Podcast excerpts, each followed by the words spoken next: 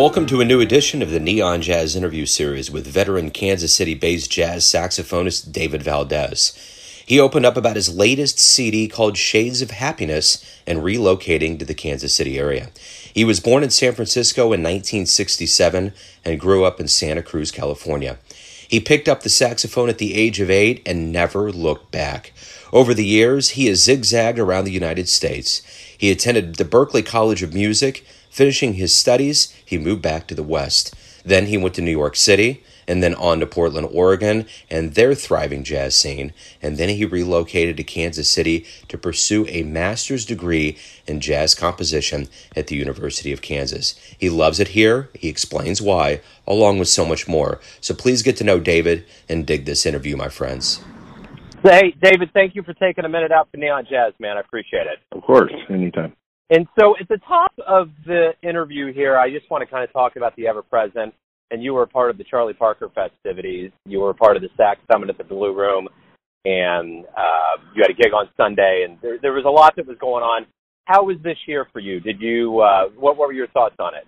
It was great to be able to play Charlie Parker's music for basically a month. I, I did quite a few kind of bird themed gigs starting at the beginning of the month. We did a few things at uh, 424 Lounge in Leavenworth always loved Charlie Parker's music. I've you know played. I was introduced to it uh, in junior high school, and even though I've you know been a lifelong fan, I've never actually played an entire gig of you know Bird's music. So it was really quite an experience. Talk to me a little bit about what's going on with you lately, with any recording projects, anything on the horizon, anything coming out. Uh, right now, I'm kind of um, you know, I just finished up a uh, master's degree at KU here. Kind of, that's why I came out, moved out here to Kansas City in the first place. Uh, so I that was the last two years. I came out from um, Portland, Oregon, where I was teaching at uh, Portland State University there for a few years.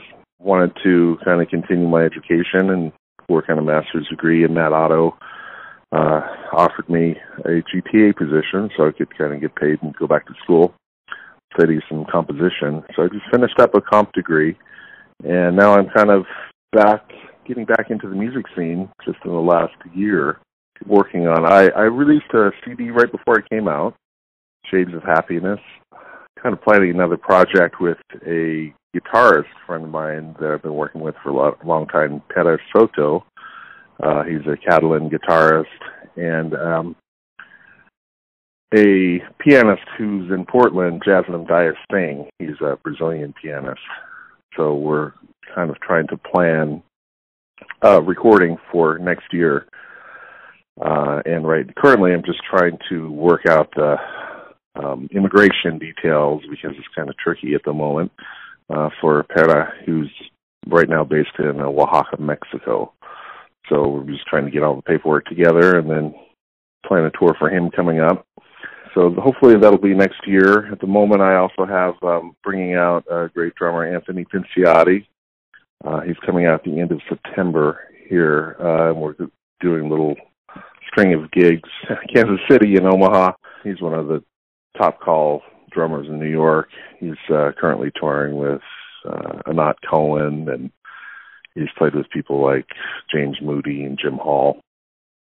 So looking forward to that, kind of working on that tour and just uh, things have been pretty busy lately. You're starting to pick up a little bit. Right on. So you were born in San Francisco, grew up in Santa Cruz. Talk to me a little bit about your childhood and how you got into music and jazz. There was a really strong jazz scene in Santa Cruz when I was coming up. It's a little kind of resort beach town, but uh, there's one of the top listening rooms on the West Coast, Kuumbwa Jazz Center and there's a very good high school music program in the area, uh, Aptos High. Uh, turned out a lot of great um, professional musicians, actually. Um, so I kind of got to started working at Kuumbwa when I was in junior high or high school rather. So I got to go to uh, sit in and hear every week. I get to hear everyone who was on the road, just the top names in jazz so kind of got exposed to jazz really early on. And I had a great teacher, Paul Contos, who's kind of running the Monterey Next Gen band at the moment. He started me with the Omnibook uh, when I was what 12, 12 years old. So kind of got the jazz bug really early, and was completely dedicated to it. We had a really strong music program. We went to Europe and Japan by the time I got out of high school. Played Monterey a bunch of times. Um, so I was working professionally. I think by the time I was 17, I was probably working two, three nights a week, playing jazz all over the Bay Area. So that was then. There's a lot of great players around. Donny McCaslin went to the same school. Kenny Wollesen and Jeff Ballard was in Santa Cruz at the time. Just a ton of great players. Not not as strong anymore, but at the, at that time it was a really great scene, and not too far from San Francisco. San Jose was right over the hill. So we had kind of a nice little thing happening there for a few years. Why the saxophone? Why was that your instrument of choice? uh, just a random choice, probably when I was a kid, because it looked cool. The coolest looking instrument when you're eight years old. Had the most buttons, probably. I think that was probably the main motivation. but turned out to be quite heavy.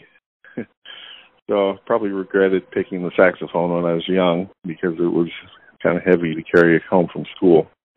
But I stuck with it. So I started when I was eight, and I've been playing ever since at Berklee, talk to me a little bit about what you learned there. You know, in a formal environment, it's it's obviously different than being on the bandstand and other things. So, what did you learn that really stuck with you all these years? I had a few, uh, several really great teachers that were highly influential. Of course, uh, I studied saxophone with Joe Viola, Joseph Viola, who's just one of the master teachers of the 20th century for sure. He just knew as much as anyone about playing the saxophone. He kind of taught Branford and Brecker. So he kind of, I owe my whole sound and concept of playing the saxophone to Joe for sure. And then uh, I also studied with George Garzone there. I did a performance degree, so I did a lot of playing. Um, studied with George and kind of became a what you call a fringe head. Went to the fringe every week. A huge fan of George um, who taught a whole generation of tenor players. I think I probably would have to say I learned the most from Herb Pomeroy, the great arranger, and he ran the Berklee Recording Orchestra. So he really taught me about just how to improvise, how to solo. He taught me motivic development and how to kind of think more like a composer. So uh, I would think that would be my the biggest thing, most important thing I learned at Berklee was uh, what I learned from Herb about phrasing and and how to uh, think compositionally. So after Berklee, you go back to the West Coast, and you're in the Bay Area. So kind of give me a timeline here. You you go back there and you make your way to Portland. Kind of give me an idea. Moved around a lot actually before I in the in the years after Berklee. Moved back to Santa Cruz. Um, kind of I was playing. Uh, I had a quintet with Kenny Brooks, a great tenor player, one of my best friends. Um, and we moved back to the Bay Area at the same time and started a quintet.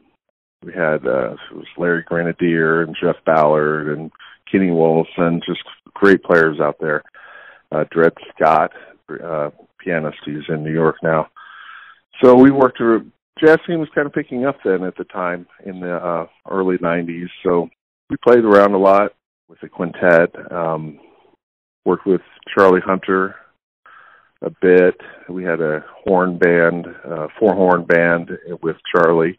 Worked a lot of freelance stuff, but I ended up moving around. My parents kind of moved up to Northern California, so I moved back and forth between Humboldt and Santa Cruz and Oakland uh, several times, and then I, uh, I guess I moved to Santa Fe for a minute, and then back to Oakland, and then I ended up in the late 90s in New York and then stayed there a few years before moving to Portland and then in, I was in Portland from 2000 to 2007 and then I moved out here. The whole adage of where you are is where you're at is is kind of the the more th- th- that's what this question is going to be. You know, you've been all over the country.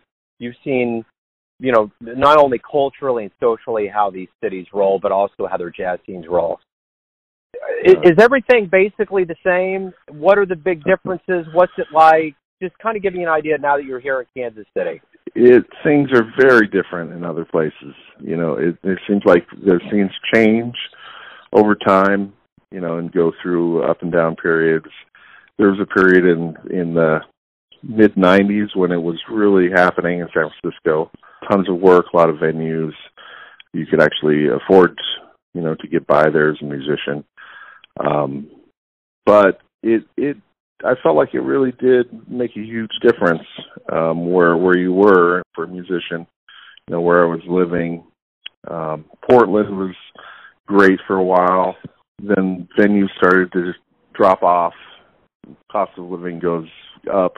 So there's a lot of factors involved. Uh, you know, cost of living, number of good players, venues, the audiences, um, kind of the type of music that people are playing. There's all all these different factors that are kind of involved, and everything has to be kind of just right for for it to be possible, you know, to even make a living as a player.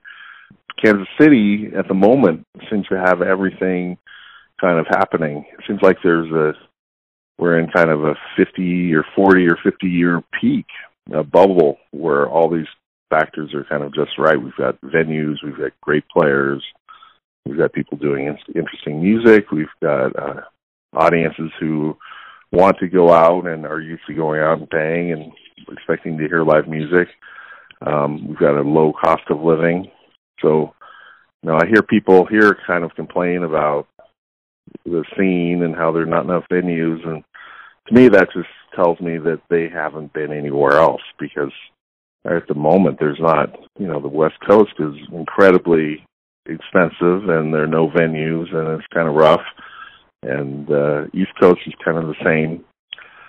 So I think we're really lucky to be in the scene right now here, all the musicians, and just a great collection of players and plenty of places to play.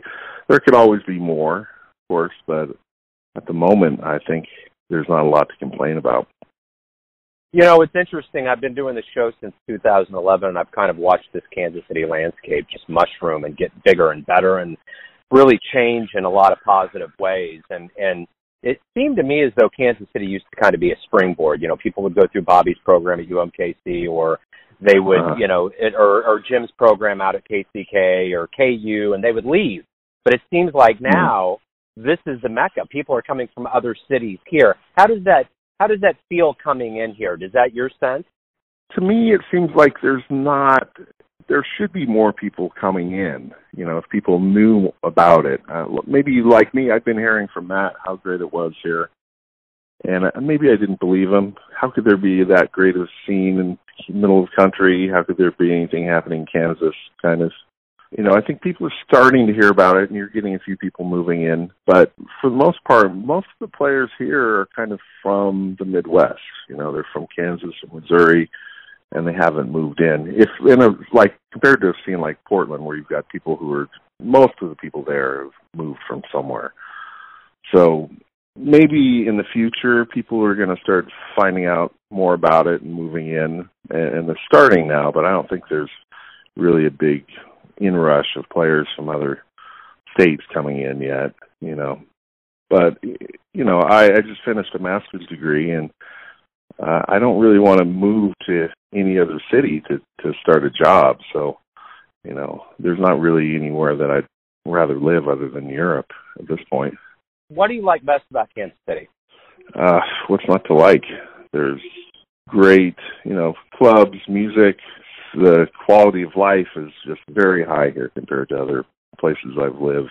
You know, the traffic is not too bad. You can find parking. Cost of living is very low compared to the coast. Just the best part about it is the people. Really, it's a hang. You know, people have time. Maybe that's maybe due to financial realities here, where you you know you're not scrambling quite as much just to make rent but people have time to get together and hang out. So people are into having sessions during the day and get together for barbecues. And it, it's really just a more social kind of environment where uh, not a lot of other cities are like that. And maybe that's due to like i said the financial realities. Um i hear it's more like that in new orleans where people are just more down to hang and get together and play music. If you're trying to make, you know, three thousand dollar, two thousand, three thousand dollar a month rent, then you, you don't really have as much time to think about hanging out with your buddies and playing music for no gig. But but here that's kind of possible. For me, that's the best part about it, just being able to have a community and people go out and support each other's gigs. And you know, you can go out and hear two or three, four different good bands. And and when I'm not working, I'm trying to go out and just sit in with people, hear hear music. It's been a blast. I really can't complain. Right on. You know, you've been fortunate over your life too to be around a lot of what we would consider legends in the world of jazz or luminaries. What have you learned from Big Shots? What have they lent to you that's that's that's really kind of stuck with you throughout these years as a performer? Uh, that's a good question. Um, no one's really famous in jazz. really famous, I guess. There's a handful of famous people, but you know, um, being in New York, you kind of realize that you know we're all in this doing the same thing, and you need to be supportive of other people and encouraging. I don't know. I got to spend time with Clark Terry and play with a lot of different people. We're not in this for the money. I guess my friend John Stowell, uh, that's what I think of. He says, We're not in this for the big bucks. We're just in this to play. So if it happens, that's great, but you really can't be aiming for fame and fortune. Just trying to be authentic and play creative music. That's really the goal. So, what was one of the first live jazz shows that you ever saw that really rocked your foundation? Oh, that's a good question. I think one of the first shows that kind of blew me away was um at Kuumbwa when I was probably in my early teens, seeing Charles McPherson play. It, it just shocked me I didn't think there's anyone still playing like that. It felt like, you know, here's this music was not just on recordings. There were people out there still playing like that, playing at that high level. And uh you know, I I'd heard Charlie Parker, been a huge fan of Bird for years, but I, I didn't hear anyone who was kind of playing at that level or near that level until Charles. And just hearing being in the same room with that huge sound and this incredible player. He's still one of my favorite players, but uh, that definitely shaped kind of the course of my uh, career for sure. If you could get into a time machine here in the Kansas City realm here, and or or you could go down to 18 and Vine and see anybody live back in the day, who would you go see? Well, no question, Bird. Yeah, just having. I mean, his presence is so strong here. Just having, you know, playing on at Soiree, for for instance, you've got this playing on that stage and you know that he he was walking those streets and you know there's a giant bird sculpture head right behind the building i just always imagine what it was like back then and having all those clubs there and just being able to hear that live would be incredible so that that presence is so strong i think people are starting to kind of become more aware we've we've got the charlie parker months happening every every year for the festival, but you know, next year is the centennial, so hopefully there'll be a whole year of Bird. It's kind of I kind of think of Kansas City as like New Orleans without pops. You know, with their you, it's Louis Armstrong 365 days a year in New Orleans, but it's not really like that in Kansas City. And there aren't really a lot of real bebop gigs, bebop players here. It's not really that you know, we haven't really continued that tradition of, you know, Charlie Parker's music. I think the I was at the um a talk at the Blue Room the other day and and someone asked the question, "Well, where can I see this type of bebop here in Kansas City?" And the moderators were kind of at a loss for, "Well, there's there there are some plant bands play bird tunes, but uh you know, there's not really that much of that tradition still happening here. You know, we have it one one month a year, but I think the only place there are really serious bebop players who can still live that is kind of New York.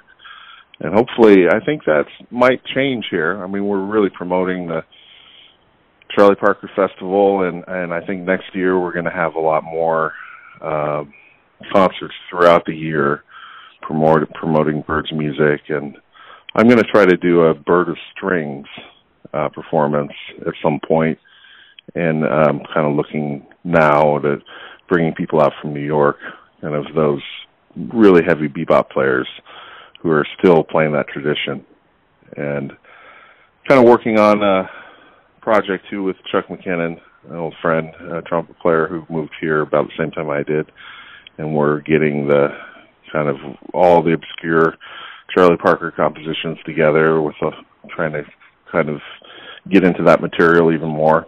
So hopefully that'll change and there'll be a lot more Charlie Parker all next year. Why do you love jazz?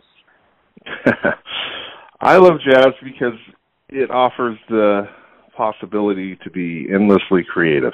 I mean, I think people get into it for different things. Some people get into it to play beautiful standards or to, you know, funk out.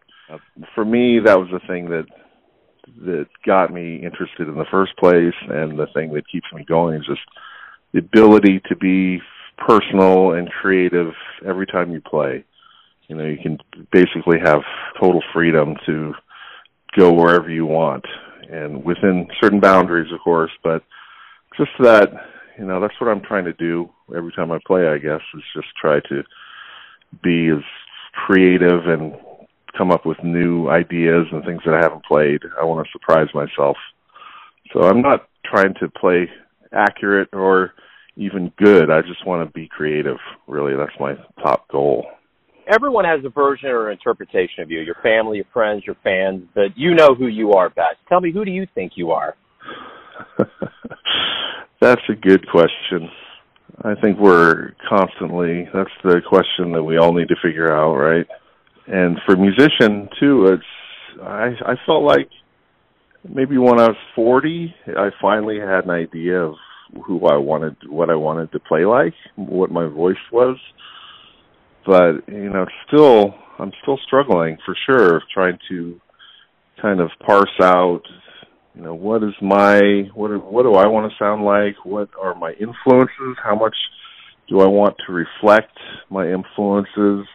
you know how kind of there's a struggle between you know trying to play modern and play original and just play good music you know be make musical choices rather than trying to play something interesting or tricky or impressive i think as i get older i'm just trying to trying to find and be receptive and hear what that inner voice is you know that's kind of there's a I feel like there's always an inner voice there that wants to has an idea. There's it's always there. The right note is always there somewhere inside and the right approach, but you do have to kind of be receptive to it. And it's usually not the note or thing that you kind of expect. So I think you can't really force that issue. You know, you can't. It's not good to have a clear idea of who you are, who as a player, especially. You know, it, because that could change at any point. So, I guess that's something I am still trying to figure out, and maybe in another 20 years, 10 years, I'll, I'll have a better idea. But I, I do have I think I have a better idea than I did when I was 20 or 30 or 40 even. But it's still coming together, I think. Things are changing and my concept is still changing every day. So let me piggyback off that. This is my final question. Let's say you have a dream tonight and you run into your younger self, like 20, 30 years younger. What advice are you going to give yourself? Don't do it. No. right. That's right. Just don't do it. Don't do it. Uh, move to Kansas City earlier. That's right. I think everything. I wouldn't change anything. I guess. Um, I think right now I'm kind of coming to things later. I did things in a strange order. I focused on other things earlier in my career. Maybe I didn't live in the right place. I would have done a lot better and maybe moved further in my career had I been moved to New York right away, right after school. But I think everything kind of happens for a reason. And I'm happy with how things have progressed for sure. Just keep up. My yeah. my motto now is better late than never. Right on. Yeah, I I totally agree. Hey David, thank you for opening up. Thank you for being a part of this Kansas City scene. It's always a pleasure to see you perform and continue success. Yeah, thank you so much, Joe. Thanks for listening and tuning in to another Neon Jazz interview, where we give you a bit of insight into the finest cats in New York City, Portland, San Francisco, Kansas City, and spots all over the world, giving fans all that jazz. And thanks to David for his time, music, and contribution to this Kansas City scene. If you want to hear more interviews, go to Famous Interviews with Joe Dimino in the iTunes Store. Visit neonjazz at youtube.com. And for everything Neon Jazz all the time, go to the neonjazz.blogspot.com. Until next time, enjoy the jazz, my friends.